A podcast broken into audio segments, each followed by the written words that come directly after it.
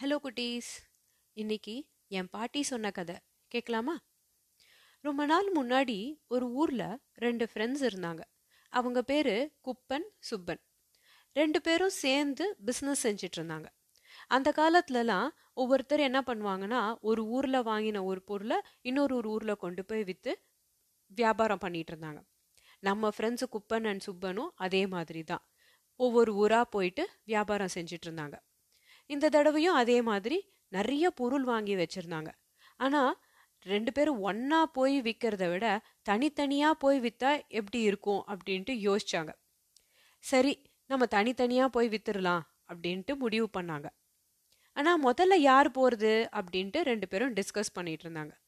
சுப்பா நினச்சான் நம்ம முதல்லையே போய் வியாபாரம் செஞ்சுட்டா நம்மக்கிட்ட இருக்கிற பொருளெல்லாம் வாங்கிடுவாங்க. நம்ம என்ன வெ- விலை சொன்னாலும் அதை கேட்டு வாங்கிடுவாங்க.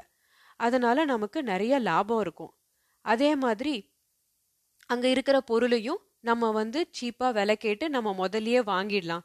அப்போ வந்து இவன் வரும்போது அங்கே நிறைய பொருள் இருக்காது இவனுக்கு கம்மியாக தான் கிடைக்கும் அப்படின்ட்டு நினச்சிட்டு நாம் ரொம்ப புத்திசாலியாக யோசிச்சிருக்கோம் அப்படின்னு நினச்சிட்டு அவன் வந்து குப்பா நானே கிளம்பி போகிறேன் ஃபஸ்ட்டு அப்படின்னு சுப்பன் சொல்கிறான் குப்பை நினச்சான் நம்ம போகிற ரூட் வந்து இது வரைக்கும் பழக்கம் இல்லாதது நம்ம பாட்டுக்கு அவசரப்பட்டு அந்த போகிற வழி என்ன என்ன பண்ணணும் ஏது பண்ணணும்னு தெரியாமல் அவசரப்பட்டு போக வேண்டாம். இவன் முதல்ல போறணும் போகணும்னு ஆசைப்பட்டா போகட்டும்.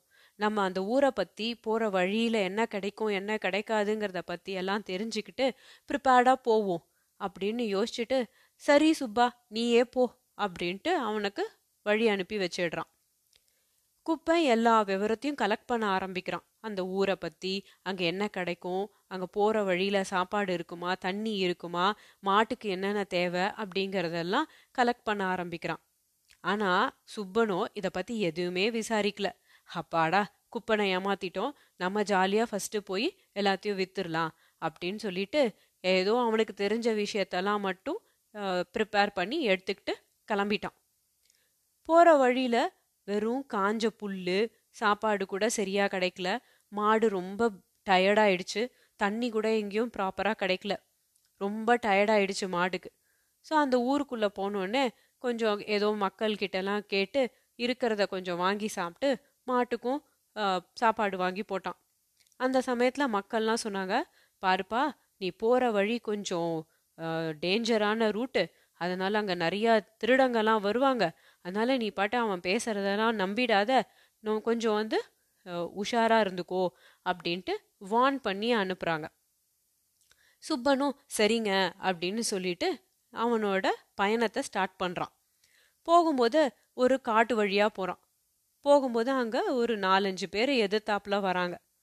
அவங்கள பார்த்தோன்னே அவங்கெல்லாம் வந்து நல்லவங்க தான். அவங்க கிட்ட வழி கேட்போம். அப்படின்னு சொல்லிட்டு அவங்க கிட்ட போயிட்டு நான் இந்த ஊருக்கு போகணும். கொஞ்சம் வழி சொல்லுங்க. அப்படின்றான்.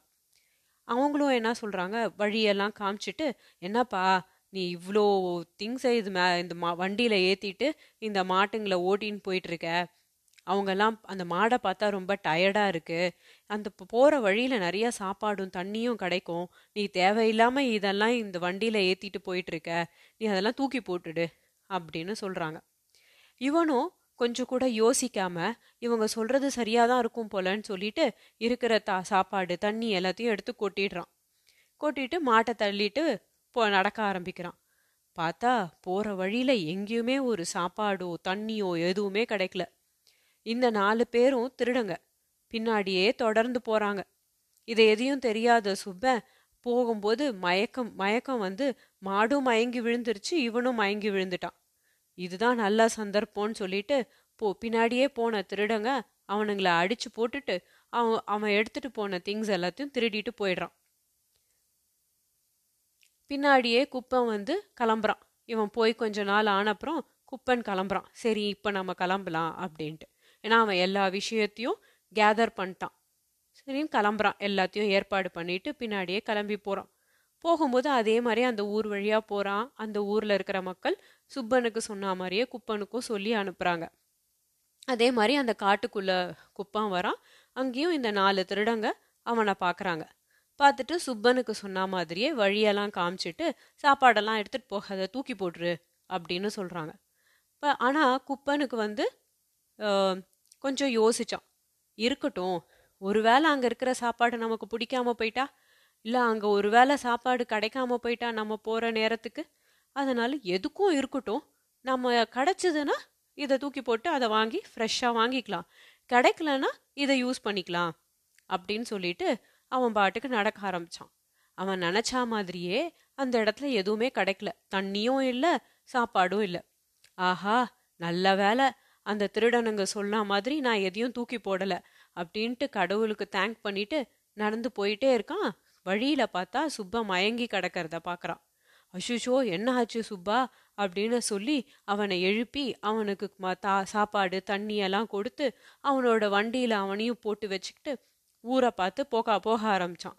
அங்க போயிட்டு அவனுக்கு சாப்பாடெல்லாம் வாங்கி கொடுத்துட்டு இவங்க ரெண்டு பேரும் சேர்ந்து வியாபாரம் பண்ணி கொண்டு போன பொருளெல்லாம் வித்துட்டு அதுக்கப்புறமா அவங்க ஊரை நோக்கி போக ஆரம்பிச்சாங்க.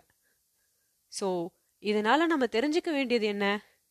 அவசரமும் எதையும் யோசிக்காம ஒரு முடிவு எடுக்கிறதும் கஷ்டத்துல தான் கொண்டு போய் நம்மள விட்டுடும். சுப்பனை சுப்பன் யோசிக்காம அவன்கிட்ட இருந்த பொ சாப்பாடு தண்ணி எல்லாத்தையும் தூக்கி போட்டதுனால அவன்கிட்ட இருந்த பொருளெல்லாம் அவன் இழந்துட்டான். அதே குப்பனோ யோசிச்சு நமக்கு நிஜமாவே அங்கே இருக்குமா அப்படிங்கிறது தெரிஞ்சுக்கிட்டு இதை தூக்கி போடுவோம். அவசரப்படக்கூடாது. அப்படின்னுட்டு அதை எதையும் தூக்கி போடலை. அதனால் அவனால் நிம்மதியாக பயணம் செய்ய முடிஞ்சுது. அதே மாதிரி மற்றவங்களுக்கு ந நல்லது நடக்கக்கூடாது. பொறாமப்பட்டு அவனுக்கு நல்லது நடக்காமல் நமக்கு ஃபஸ்ட்டு நடக்கணும் அப்படிங்கிறது யோசித்தாலும் நமக்கு கஷ்டத்தில் தான் கொண்டு போய் சேர்க்கும். அதனால் எப்போவுமே நல்லதையே யோசிக்கணும். சரிங்களா குட்டீஸ்? மீண்டும் அடுத்த என் பாட்டி சொன்ன கதையில் கேட்போம். பாய் பாய்